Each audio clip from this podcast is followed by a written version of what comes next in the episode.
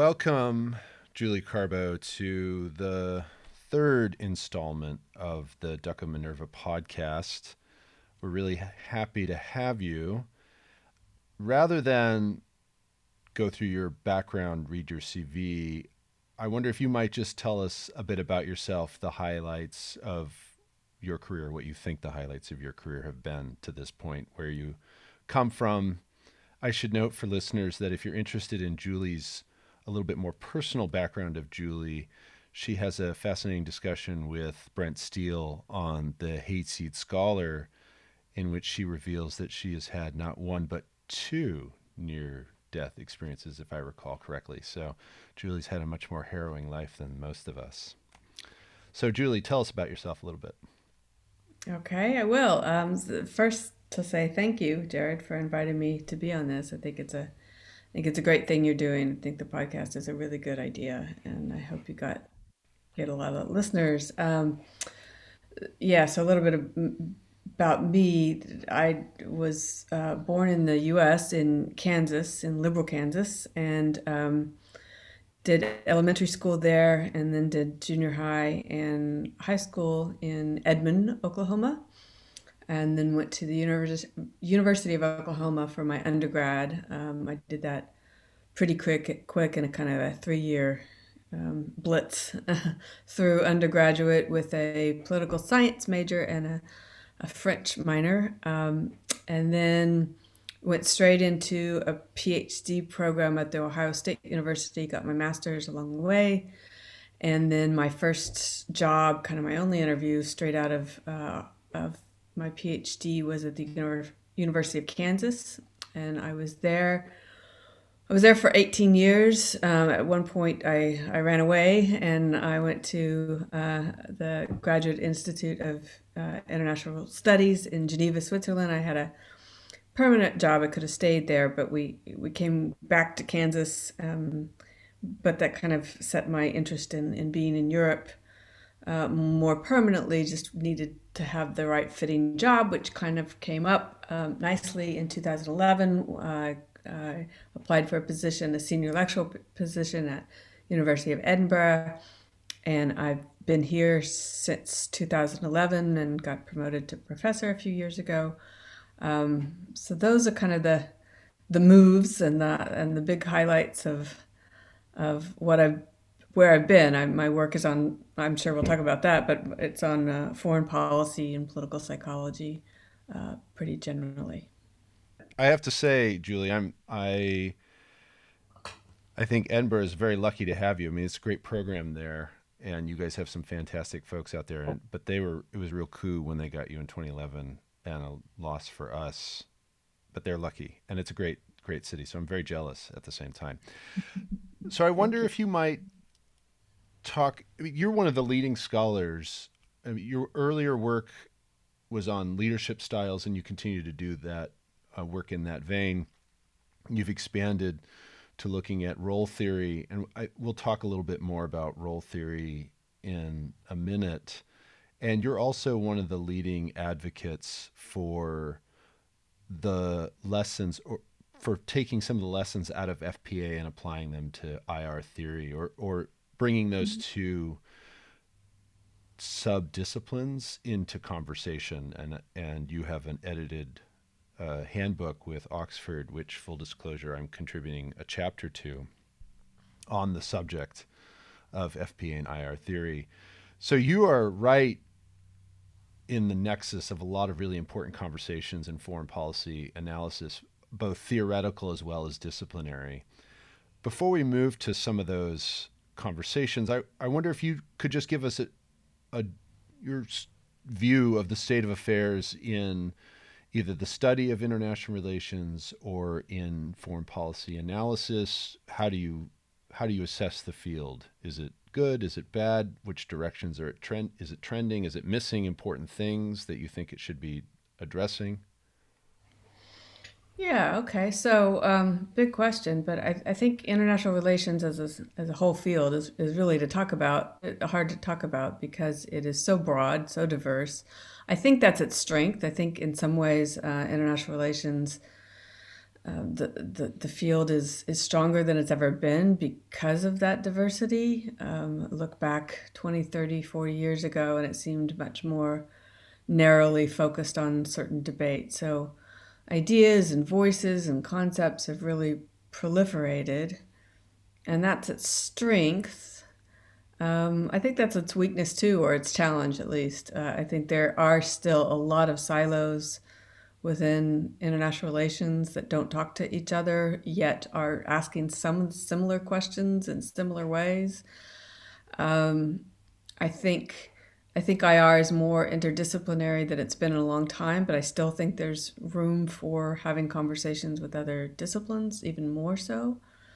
Um, so it's but you know how to how to fix that challenge of diversity I don't know. It's it's got to be organic in some ways. It's got to be researchers reaching across the aisle, so to speak, um, t- to make those connections. But I, I think also institutionally, and and some of this is already happening. So uh, journal special issues like it when you're breaking down those si- silos. Um, ISA workshops like it when you're doing that. So more of that to encourage conversation and so that would involve a conversation as i've tried to get started a bit um, between ir and ir theory more specifically and uh, the, the subfield of foreign policy analysis which has been around a long time is one of the biggest sections in isa but is kind of often a, a you know a, a, minor player in some ways um, doesn't doesn't appear in a lot of ir textbooks really as as to reflect that presence. Um, isn't thought of IR the- as IR theory often, even though I think it, it, it, it plays at the same level in many ways. And, and in my opinion, you know, international relations is made up of a lot of foreign policy decisions. So there doesn't mean I, I understand some of the reasons for the disconnect between IR and foreign policy analysis, and we can get into that if you want. Um, but the, intellectually there doesn't seem to be a, a good reason anymore at least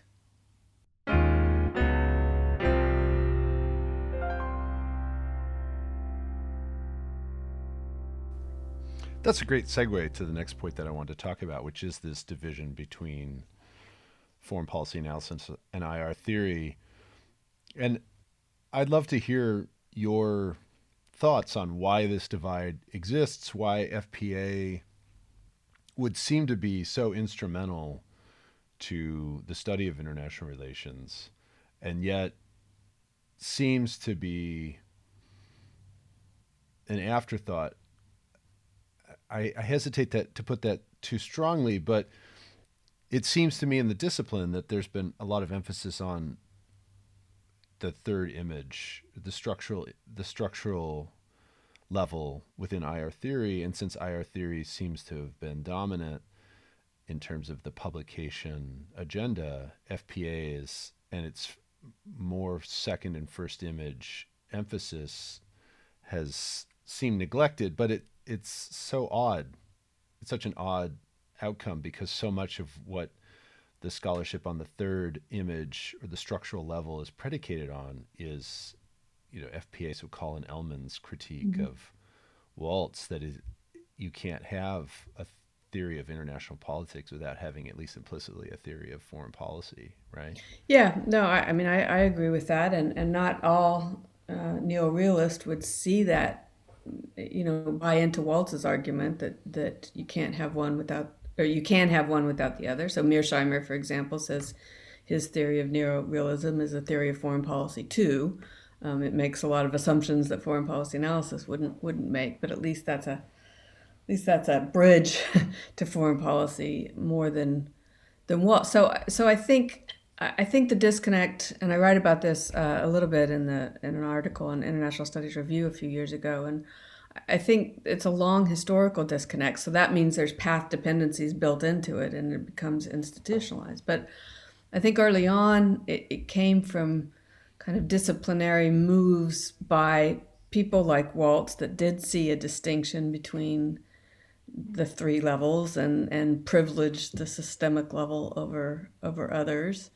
Um, but I also think at, at, at fault, if we're going to uh, assign blame here, I think We should. Sure.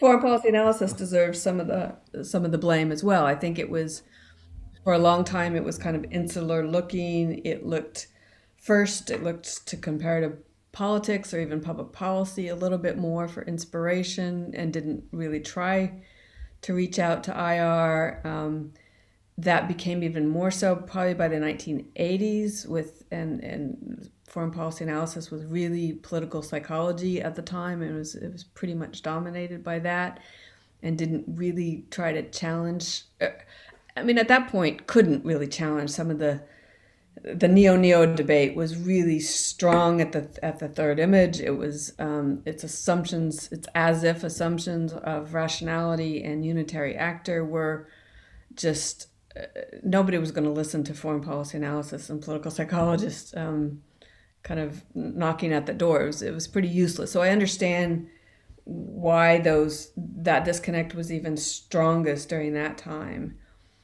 But what I've what I've tried to argue is that once once IR theory changed and started looking at second and first images more, and so started to think about um, democratic peace and d- domestic politics with liberalism or neoclassical realism with Elman's arguments and others, uh, looked at you know state motives and um, ideologies within states, and then with the rise of constructivism, looking saying that they're going to take the the agent seriously and looking at ideational aspects, um, that that that disconnect didn't make any sense, and it didn't it didn't make sense for IR theory to kind of continue to ignore and and um, you know not not bring in FPA as part of textbooks and part of part of the conversation, and it didn't make sense for FPA to to kind of stop to continue to stop speaking to um, the new developments in in IR theory. So. Uh, but I'm, I'm not sure we're much closer than we were 20 30 years ago. I think there's you know there's there's more attention to individuals and personalities in ir now. You, every once in a while you see kind of kind of that in in more typical ir journals. Um, but without really much reference to the long pedigree of research that is in foreign policy analysis. And it's you know it's not just about referencing it it's about some of the some of the turns that IR theory is making in terms of decision making and domestic politics um, would be challenged by FPA. It doesn't mean FPA has the right answer, but foreign policy research does has have something to say. So it, it's unfortunate, um, but maybe these things are are slow to turn around given that they've been uh, operating for so long. I wonder about the disciplinary dynamics here. I mean, you mentioned Mearsheimer arguing that his is a theory, at least in part, offensive realism. His promulgation of it is at least in part a theory of foreign policy. You know, but if you look at his most noteworthy scholarship, this the the material that's claimed him the spotlight in IR, it doesn't it doesn't hold up very well from an FPA standpoint, right? So I remember him at a European conference uh, sometime in the last decade or so, and he, well, obviously facing a hostile audience, said with his argument about the end of the Cold War and the re-emergence of great power competition in Europe wasn't wrong. It just wasn't right yet. Yeah. And that seems to me particularly the only way you can get away with that is if you are making a structural level argument, not an FPA level argument. So he maybe he wants to have his cake and eat it too, but it seems to me that his reputation and those who want to sort of emulate him is a really a third image structural reputation because on an FPA level he his work doesn't doesn't stand. Is that unfair? No, I. I Do you th- I'm not asking you to defend John Mearsheimer by any means, but no, because I agree with you. So um, I think so. That's one example. I, I think he's also talked about um, U.S. Uh, foreign policy to go into the Iraq War doesn't fit his theory. It was irrational by structural systemic um, explanations, so that that's an anomaly in his theory, and that you would need to um, supplement it with additional non-rational de- decision-making mo- you know factors, which is what FPA does. So why not, to me, why not begin with those?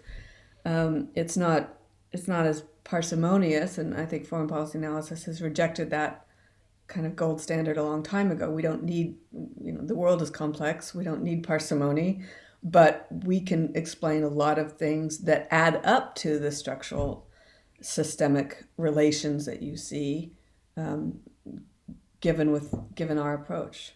That's how I would see it. Does you mentioned parsimony, and, and one of the things that's fascinating to me about international relations is its pursuit of scientific authority. And um, to me, a lot of the emphasis on the third image and the structural is about that pursuit of scientific authority. And if FPA is explicitly rejecting this idea of parsimony and all these, pr- maybe even prediction, uh, you can correct me if I'm wrong, of greater emphasis on understanding and that explanation, understanding kind of balance, then FPA, a more historically oriented pursuit of knowledge, a more contingent to uh, pursuit of knowledge, then it doesn't fit in the in the discipline's pursuit of scientific authority as it, under the simplified model that's you know borrowed from physics via economics, right? And so is that part of the problem for FPA, or am I misreading the situation? Yeah, I, I, I think that's part of it. I think I, I, I wouldn't agree with all of those characterizations of FPA, and I think this this is part of the disconnect as well, and, and the reason why um, FPA has trouble having conversations with with the parsimonious, kind of more scientific oriented, and the more interpretist um, kind of veins of, of IR theory, because I think I, th- I think FPA does fall more on the explanation side rather than the understanding. Um, I don't think pinpoint prediction is what we're interested in, but forecasting might be because I think there is a there's an inclination in a lot of FPA research to speak to policymakers, and policymakers do want some kind of okay, what so what right? What's the what's the mm-hmm. forecast mm-hmm. without trying to pretend that it's scientifically precise in any way. Um, so yeah, I, I think I, I, think I think there's a there's a, a, a, perception that FPA is positivist because of that, but I think it's not right. So I think it it accepts some of the explanation, some of the forecasting that's associated with positivism, but I, but it certainly re- objects that it's a single material objective reality. Other parts parts of positivism that, that gets emphasized right? It's very much on the subjective side. A lot of fpa is. Um, so it, it falls in in between there. And that may again that may be another reason that it has difficulties. But but these these strong perceptions that it's either one or the other um, you know need to be dispelled i think. Do you think the emergence of populist political regimes like the Trump administration, Johnson government in the UK, others where the personality of the leader uh, seems to play such an important role in the governance and the policy outcomes. Do you think that's going to catalyze some of this shift towards engagement between IR theory and FPA? So I would hope so. I mean, I think it's catalyzed some of the attention. So you have people, um, Drezner, Jentleson, others, writing about the importance of leaders. Uh, there was a special issue in IO a few years ago on the behavioral um, revolution and, and turn towards psychology. So there's more interest in it, but what I'm not seeing is them connecting to kind of long-standing FPA research. Um, uh, uh, uh, we don't want to reinvent the wheel. I mean, it's not that FPA research has all the answers, not not at all, and it's not that there's not other ways to do it. But but I think I'm hopeful that, and I would say that uh, you know countries like the UK or the US have always been affected by uh, personalities of, of the leaders of the of the prime ministers and presidents. So we don't want to. I, I also don't want to say now FPA is important, whereas it wasn't always before, and, and personalities are now important because of these populist regimes. I think it, you know it's a matter of degree and, and kind rather than um, rather than saying the third image got us all the way to here and now surprise we a blip in history we might need to turn to to personality. So you know a, a bit hopeful but but um, also skeptical. Right right. It'll be interesting to see i think the institutional or the intellectual inertia in ir to see whether these real life political changes prompt serious reconsideration by IR scholars, or if they do just, as you suggest, position these things as anomalies to be bracketed in the pursuit of of long-standing intellectual agenda. Yeah, no, it will, and that I think that's the the default tendency. But again, it's it's up to people working on um, the psychology of leader personality to come forward and, and make their case and say this is important now and it's always been important. Hmm.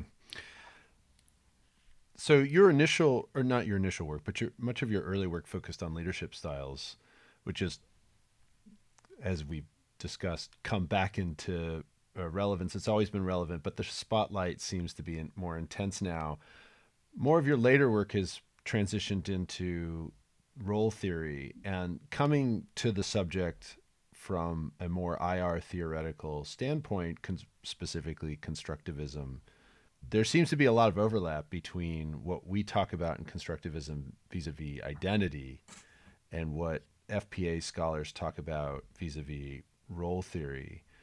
So maybe we can have a, a not too long dialogue here about what the difference between these two things are as conceived in the respective literatures because it's always been a bit of a puzzle to me when I get articles to review that invoke role theory, I end up thinking to myself, well, how is this different from the theorization of identity and constructivism? I think there is something different there, but very often I don't see that elaborated very clearly. So I, I wonder your thoughts. Yeah, so it's a great question. It's a question that um, I think role theorists get all the time, especially if there's a constructivist in the reviewer pool or in the in the or or in the audience at the conference. Um, and and it, it it, should be addressed. I, I think vice versa. I think I think identity theorists should also uh, think about roles, which role theory research is having a resurgence, but has been around for quite a long time um, in IR, and then of course in, in sociology even longer. Um, so they are very connected. I mean, it, it's really hard, especially empirically, I think, to tease out some of the different um, effects of identity versus roles. And they have some of the same sources. Um, so history, culture, uh, material capabilities can can usually does affect both identity and role. And the two feed off each other, I think. So I think uh, uh state's identity is going to inform its role set. And I think a state's roles will inform its identity. So they are very close, and that's again, if we want to talk about silos, I think that would be a good one to break down is to have have more discussions between constructivist and role theorist on on these concepts. But I think theoretically and conceptually, I do see them as as different, um, and and I see them as different in in two or three ways. One is how relational they are. So I know some identity theorists are very specific and very explicit in their own research about talking about identities have to have this relation between self and other. Um, but not all identity research does that. Um, all role research kind of has to, or at least should, do that. Roles roles have to be relational in a way that I don't think identities should. So roles have to be relational in the sense that it's a social role. So if I if I want to play the role of a teacher, I need others to take up and to to accept that role and to take up relational related roles as learners as students, right? So the relational part is inherent in roles. Now you can't be you can't have a faithful ally role without having an ally, right? You can't have a, special relationship role or middle power role unless there are big powers out there. So, so so identities can be relational too, um, but I don't think they have to be. So I can say I have an American identity, and I wouldn't. Well, no. Let me think of it this way. Let me use another example. Um, I I could say I part of my identity is to be a moral person, right? But I wouldn't necessarily have to have other people take that up or have an other out there. Maybe I think all other people are moral, right? I wouldn't have to have an oppositional or related relational other out there for, for some identities, not others. Um, so the other the other way I think they're different is I think roles have to be taken up. So I, as a state, I can try to play the role of something, but it that role is not really played unless others accept it. Um, where here's where my American identity comes in. So I I could I could take up the role of an American as my identity, now I may have to have my in group accept that, right, to say that I'm an American, but I don't. But I wouldn't care if anybody else, or I don't have to play that role, that identity as an American, without others having to accept it. So I think, I think that's a difference. And then relatedly, the big difference to me is that roles are much m- more behavioral than identities. So I, you can have an identity and not have a set of behaviors that are associated with it. Um, so I could have a role, I could have an identity as a moral person, but I may not think of myself as playing a moral role in society. I, I don't. I do have an identity as a moral person, but I don't have a role that way. But, but roles come with it, come with them expected behaviors by by the self and by alters or others. Um, and I think roles with that behavioral expectation that's tagged to them are, are closer to issues of status and recognition and responsibility, right? What so so the, the big difference I think of is to me identity is who am I, whereas role is what should I do. Um, mm. And again, very very much related, and there should be more conversations about those um, relationships, but you could think theoretically where they would not one would not have to depend on the other. You could have an identity without a role and vice versa.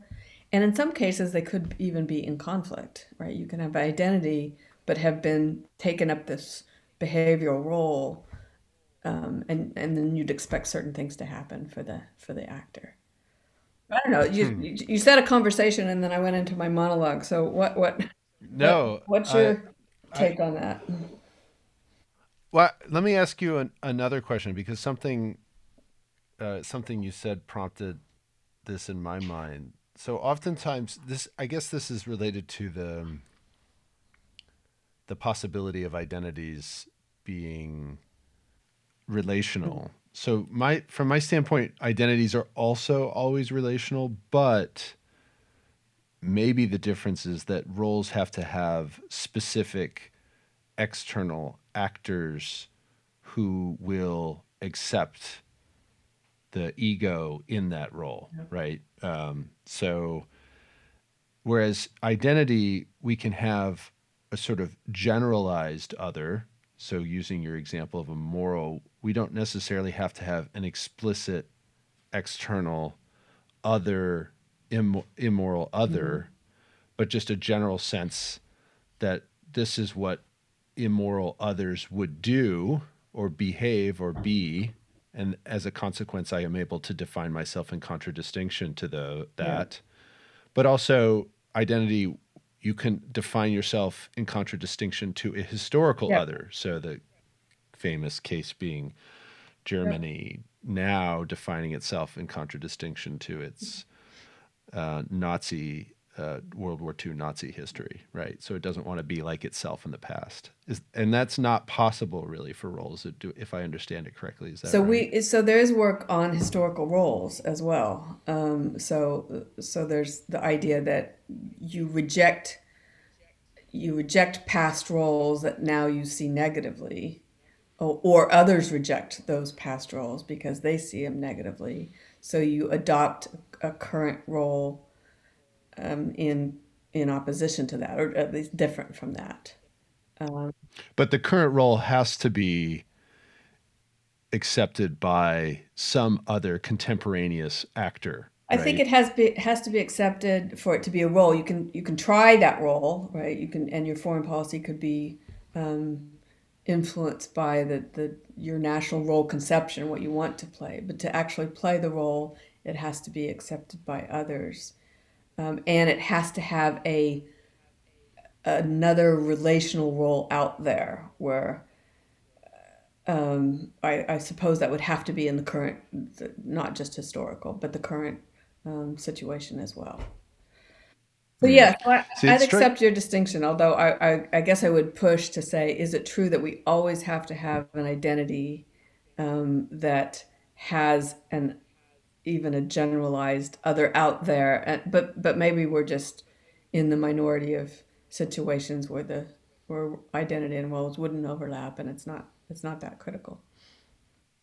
Well i'm the other thing that's striking to me is that a lot of the the issues that you're raising that role identifies right? The the necessity of an other to accept the role that one is assuming these questions in the context of identity, I think, are often broken up. So I'm thinking of usually what we talk about when we talk about identity is social identity, yeah.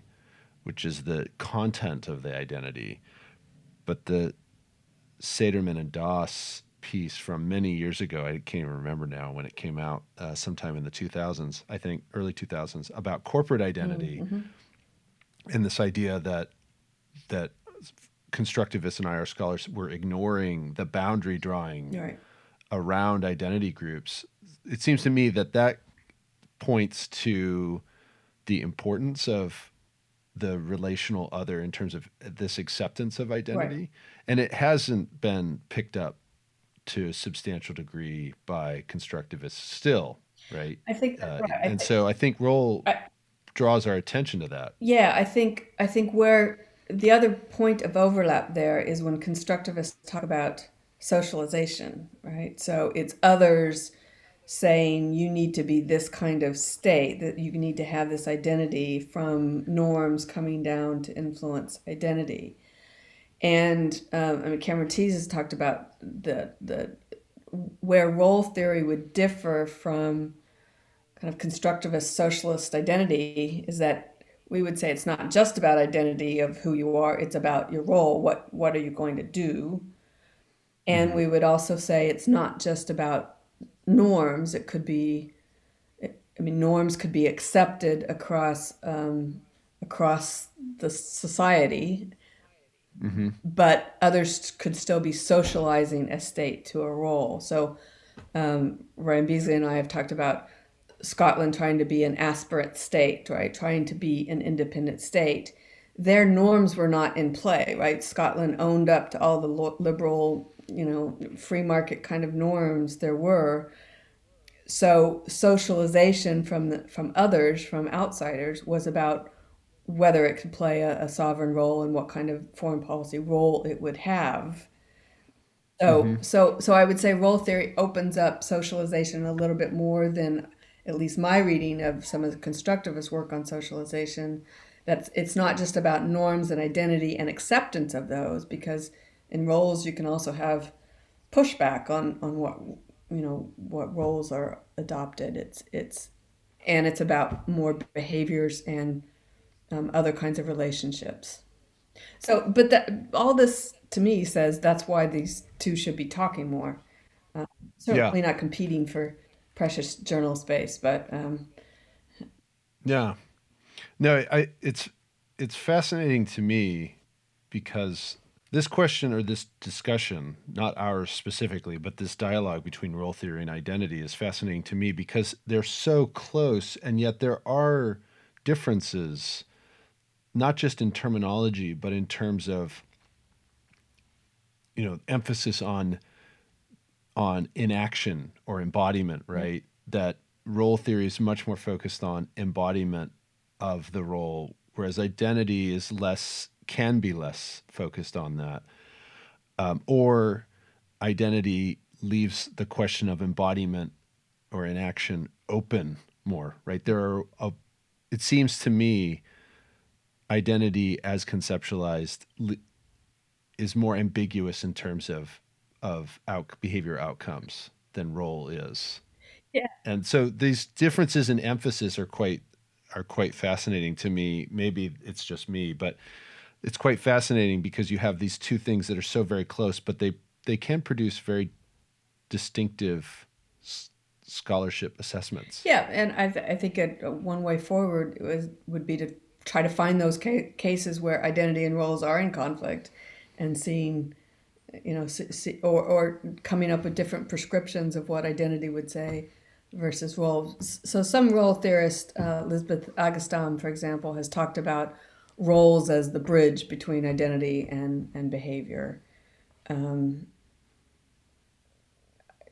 so so that that would that would um, support kind of your reflections on that.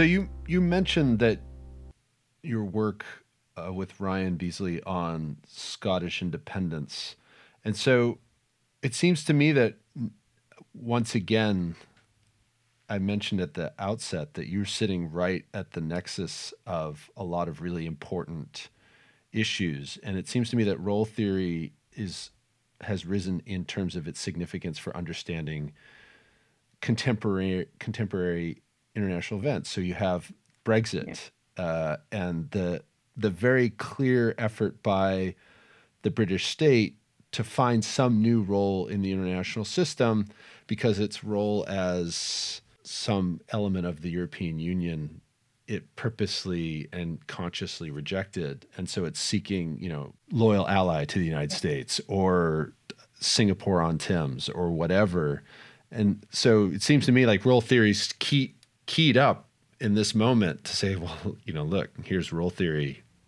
being enacted as we watch the UK trying to fumble around and find a new role. And so it's interesting. I wonder if you have any insights. I know you've written on this, so I wonder if you have any insights on the, or or whether you can tell us what role theory has to, to say about Brexit or Scottish independence that would enrich our understanding of these things. Yeah, so I'll, no promises on enrichment, but um, I'll tell you what I what I've done on that.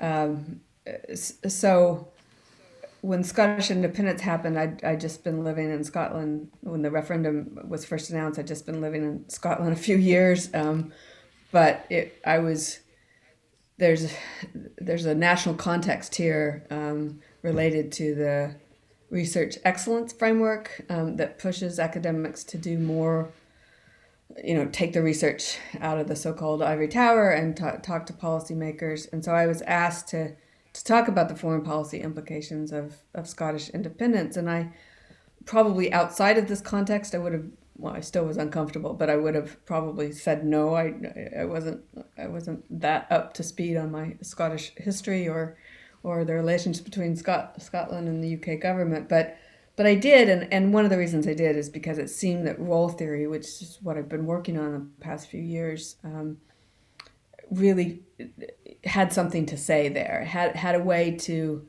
not cap- certainly not capture everything that was going on in the referendum, but captured some of the things, uh, some of the debates around foreign policy. And and so Ryan and I talked about how there were kind of two role debates going on. One is whether uh, Scotland um, should have a sovereign role at all. Um, and there was internal debates about that and, and external positions about that. And then relatedly, if it had that sovereign role, what kind of uh, foreign policy's kind of substantive foreign policy role would it play? Would it would it get to play the role of an EU member? Um, would it have to continue to play the role of as a nuclear state? You know, those kinds of things were were bound up internally and externally, and role theory had a is in a u- unique position to kind of capture those all those different levels of debate. Um, and, and so we talked about the nexus between sovereignty and, and roles, which is again a way to bring kind of foreign policy work with, with more IR theory work on, on sovereignty. And then we teamed up with Kai Oppermann to talk about the same nexus going on in, in, in Brexit. So you again have the idea of the the the bid for a Brexit was based on sovereignty that Brussels is taking away the UK sovereignty and we'd have even though UK is of course a sovereign state it would have more sovereignty more independence freedom um, um, to exercise what it wanted to do in, in foreign policy so that raised all kinds of questions internally and externally about what does more sovereignty get you? Um, what does what does sovereignty even mean today? Um, and also internally who has the right to make that who, who has a sovereign right to make that foreign policy change? Is it parliament or the referendum or the or the cabinet? Um, all that's still in the news today. Um, and then and then again if if it has more sovereignty with Brexit, what do you do with that, right? What kind of foreign policy roles? So you mentioned many, like faithful ally, special relationship, um, great power. So the UK has signaled that it doesn't want to retreat into an isolationist role. It wants to be back east of the Suez. Um, it's it's projecting its military in places that it hasn't been in a while. Um, wanted to be leader of the Commonwealth, which has all these colonial overtones that was rejected by by others. So it it's a it's a great illustration and and we have an article in international relations on this of how of this idea that we talked about earlier how the role has to be accepted so uk keeps trying out in the in the stage metaphor try, casting for these different roles but nobody really is taking them up maybe the us is taking this special alliance faithful ally roll up a little bit more under trump but that has all kinds of other complications, and it, that's not going well either. So it's the ironic part is it's trying for all these non-isolationist roles, but it seems to be forced into the very role that it doesn't with, which is the isolate, as Kal Holsti talked about 40 years ago as, as one one of the 17 roles, national roles that are played by states. Yeah, so so, it did seem to, to be able to capture all these complicated dynamics, not everything that's going on in Brexit or Scottish independence, but um, and and and and still still today with I mean, Brexit is, as I said in the in the news with the internal market bill um, happening, and there's there's parliamentary debate, so internal contestation over how that's going to affect this exiting role from the EU and of and a lots of external socialization on the UK about not to go through with that as it's you know it will damage its reputation and signal a, a break in international law. It seems to me that the Scottish role hasn't materialized right. yet. It hasn't achieved independence. But it seemed to me that while the EU would be the key external other to recognize such a role, that that possibility was quite strong. Uh, and I think it's even stronger now that the British are, are out of the EU. And that contrasts to me with the failure of the British to, as you point out, achieve successfully inhabit a new role for themselves in the inter- international system. And so I don't know if you want to follow me in this compare contrast kind of thing and speculate as to why the Scottish role seemed primed for acceptance, but the British, despite their efforts at at multiple roles, seemed to be primed for failure. What's driving that divergence? Yeah. Um, so uh, on Brexit, I think it it's still early days, right? There's there, we haven't Brexited yet, um, and and a lot of people are waiting to see what that final agreement looks like before maybe take maybe taking the UK up on some trade deals that, that the UK wants. But but but you're right. I, I agree with you generally. It doesn't look good for you know the future of British foreign policy to to be able to find any meaningful role, especially one that's not the spe- uh, special relationship, which is highly contested in you know within the UK and um, it doesn't seem to be forthcoming from the U.S. as anyway. So so some of Trump's America First and trade issues are complicating that relationship. On the Scottish side, so in the in the 2014 referendum, the big issue was whether the EU would accept that role, and the EU signal did not signal that it would. Right. So so if if the EU would have automatically said Scotland, you're in, that may have changed the result but it didn't. Um, and it, it gave some pretty firm, you know, you, you have to go to the back of the queue, you have to apply for it, um, to the disappointment of the Scottish National Party. And partly that was because that you didn't want to encourage a lot of other secessionist movements around the EU, and, and so Spain was the at the forefront there, saying that it would veto any Scottish membership um, because of what it feared would happen in, in Catalonia. Um, the real question is whether Brexit changed all that, right? So, so now that the UK is out, is is the EU? Um, would the EU signal more open arms? Should there be another independence referendum? There's some signals like that, and Spain at one point in negotiations over Gibraltar with the UK said it would then not veto uh, Scottish uh, a future independent Scottish membership, but but whether you know we don't know what that would what really would happen. So almost all others were against Scottish independence, even though I mean really it's so small, who would really care? But as as we talked about in the article, it brought up all these other Scottish uh, sovereignty skirmishes, right? These other ideas in other countries, or or people really worried. I mean, I was at Brookings a week before the the Scottish independence referendum, and there seemed to be this angst about um, this would cause a balkanization across the world. Um, this this would lead to conflict, which it, it didn't it didn't feel that tribal, you know, sitting in Scotland, it didn't didn't feel that tribal at all. But whether Brexit's changed all that, right? So so now that that move has already happened, has it?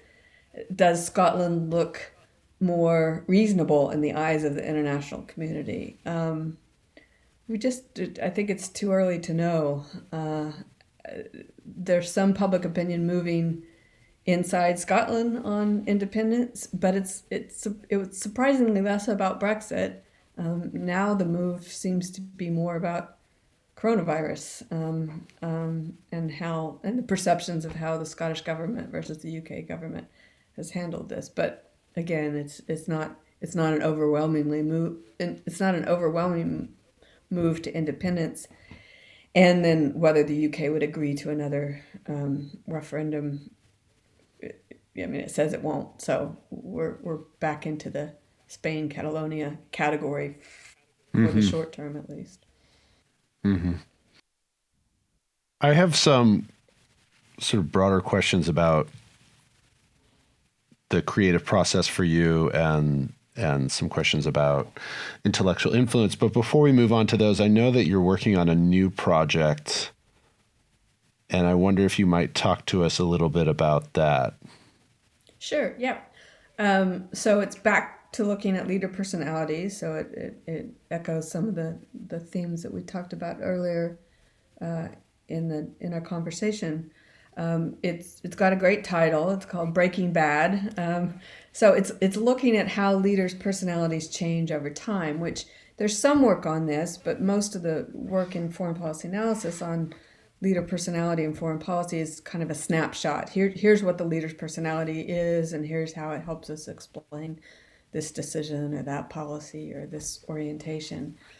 But lots of leaders stay in power for a long time, um, and even those that stay maybe a, a, a term or eight years, there can be some changes in leaders' personality, which includes their beliefs and certainly their experience. They may go from novice to you know more experienced after a few years in in that in that position. So I'm interested in um, how they change, how their personalities change, and in a particular direction, the the bad direction, right? The the you know more distrustful, suspicious, you know, who gets drunk on power, um, who becomes more authoritarian in their style, and uh, right now it's it's early stages of this project, but but I'm I've worked on a paper that is bringing together a lot of different areas of scholarship inside and outside FPA that kind of has clues for why this can happen, why it's I mean leaders might break good, but most of the research suggests that the bad is the more likely um, scenario. Um, and so I've, I've just trying to kind of track what might be the causes for this, what might be the different patterns of Breaking Bad, and then empirically, how might we investigate it? So that that's where I am right now. Um, so s- stay tuned. It, it's likely to be my my big project over the next few years, um, but it it's it seems very timely. Yes, it does. So there's a there's a substantial psychological uh, underpinning to yeah. this, right? That we that psychologists have seen over time, or through num- a number of studies, that at the longer you are in power, the, the, the maxim of power corrupts and absolute power corrupts absolutely has some the, has some basis in empirics, right? Exactly, is that exactly. is that the yeah? So so there's so there's there's all this work in organizational psychology on um, not just over time, but just the, from the moment that we uh, assume a position of power, our our brain waves change, our our our you know our empathy declines. Um, we see people as shorter than they are, and see ourselves as taller. You know, there's all kinds of those psychological effects. But then we also have work on uh, aging um, leaders and what happens when uh, w- when we all um, you know face our own mortality or go through life tra- other life transitions or have aging related illnesses and psychosis. Um, so that can happen, and then and then we have uh, good some good research on um, uh, the psychology of, of learning and belief change right? So psychology generally would say that we, we, we don't change our personalities but there is some work on why when under what conditions we, we would change those those things. Um, so yeah I, I am i'm kind of bracketing all the non-psychological aspects because there's cultural effects there's historical you know regime effects um, and those are all important. But I'm interested in, in the real, you know, micro foundations of of how leaders change over time. It sounds like a really fascinating project. So I'm looking forward to seeing the material coming out of it, and I think it will have pretty important implications for understanding uh, tendencies of state behavior as you know policymakers both assume power and as they stay right? We look around the world and a number of policymakers at the tops of the policymaking apparatus have been there for quite some time. Um, you, you, know even Angela Merkel in a, in democracies uh, they're not all term limited like they are in the United States. Yeah. so you can see great many leaders who've been around for quite some time. So it'll be interesting to see how this plays out. I'm looking forward to it. Yeah it's not hard to find examples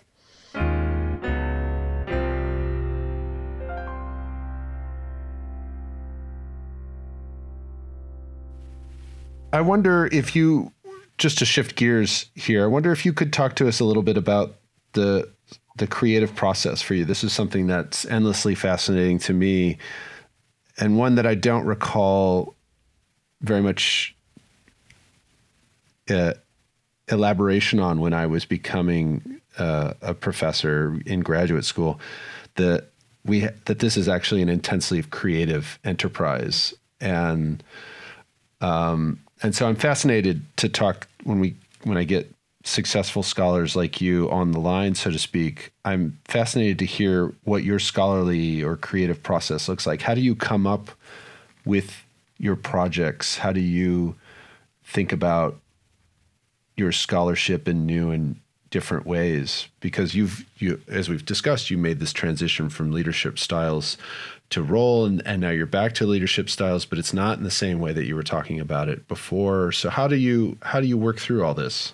Yeah, it's a great question. I think it, I think we're often not very conscious of that. Um, so I'm not sure I have a, a great answer for it, but uh, and I, it did dawn on me maybe just a couple of years ago. I, I am creative in the in writing. I mean, I'm I'm a writer, and I, I never even thought of myself in a career that way. But but writing is a very creative thing to do, and and um, part of the process I really enjoy most. Um, but but I think you're asking more the origins of ideas and that that I think there are a couple of different tracks for me on on that.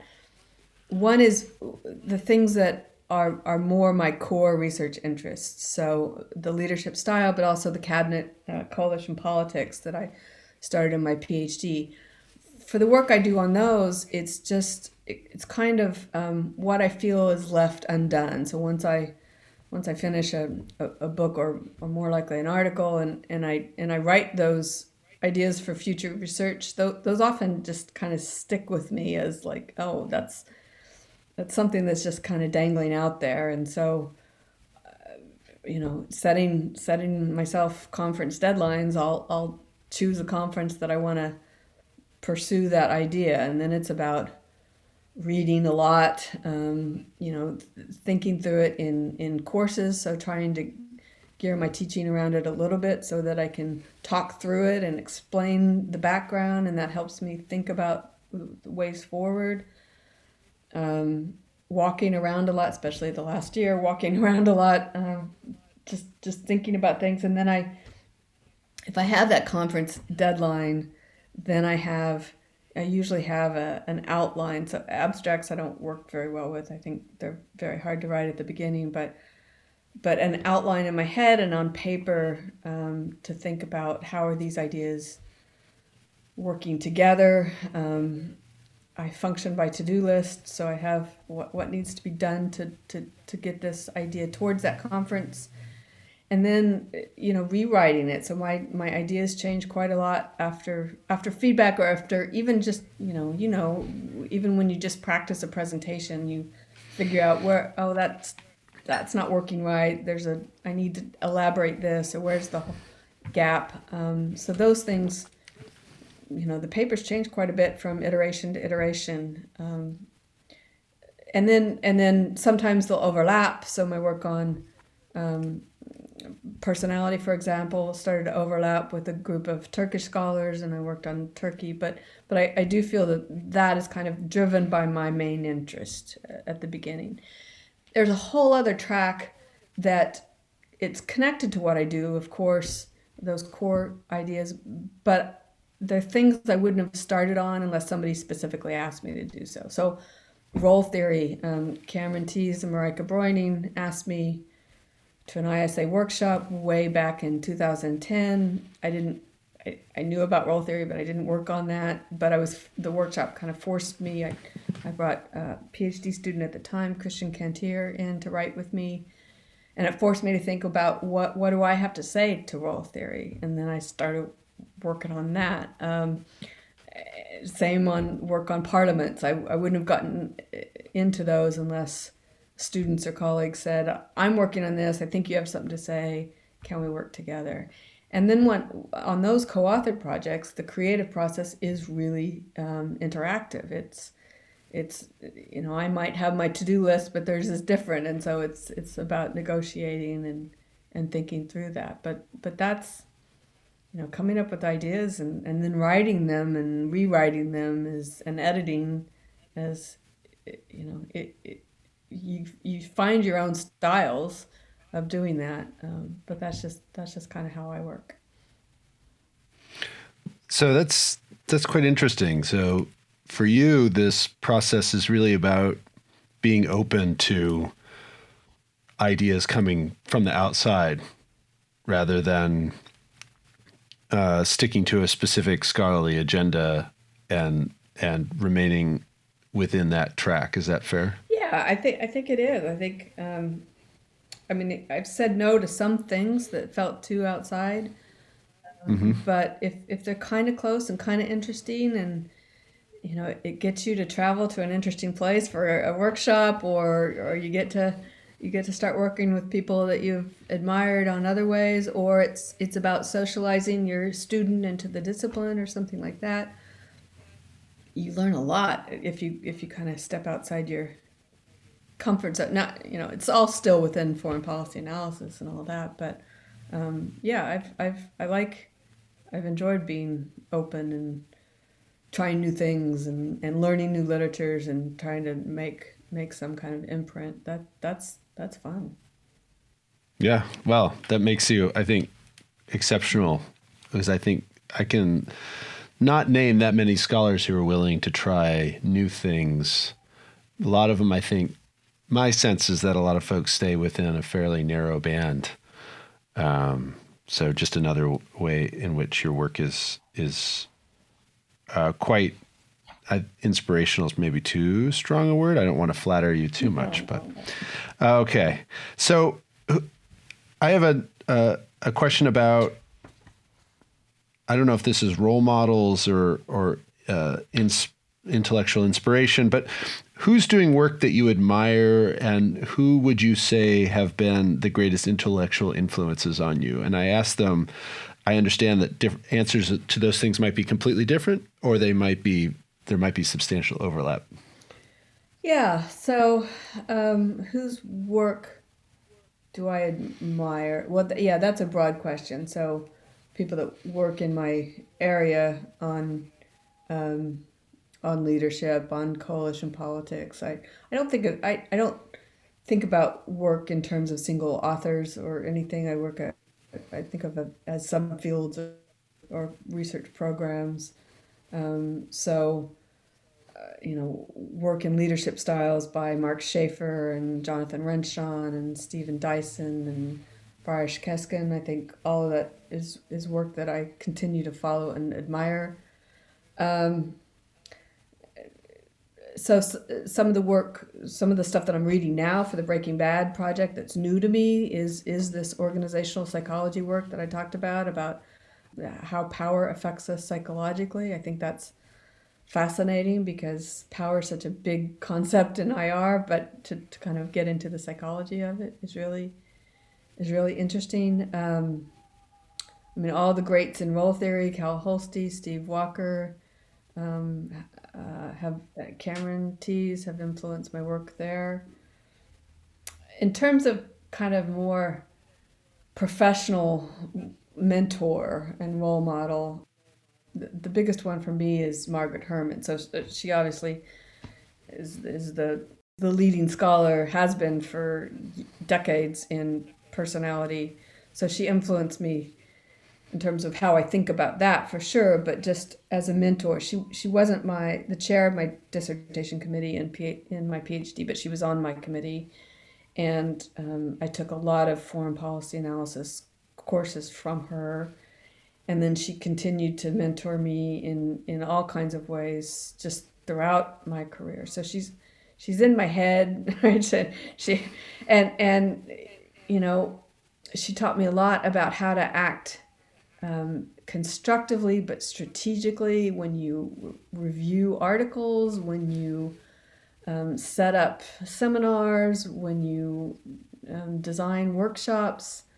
Um, she's she's she makes things happen, not just by happenstance, but she thinks consciously about where how can this small thing move the field forward in a big way. So I, I, I learned a lot from her on that and just she's very I can't do a supervision meeting with a student without her kind of her her desire to build community and social relationships beyond the work um, has that just made things fun from graduate school on. Um, so why not be like that?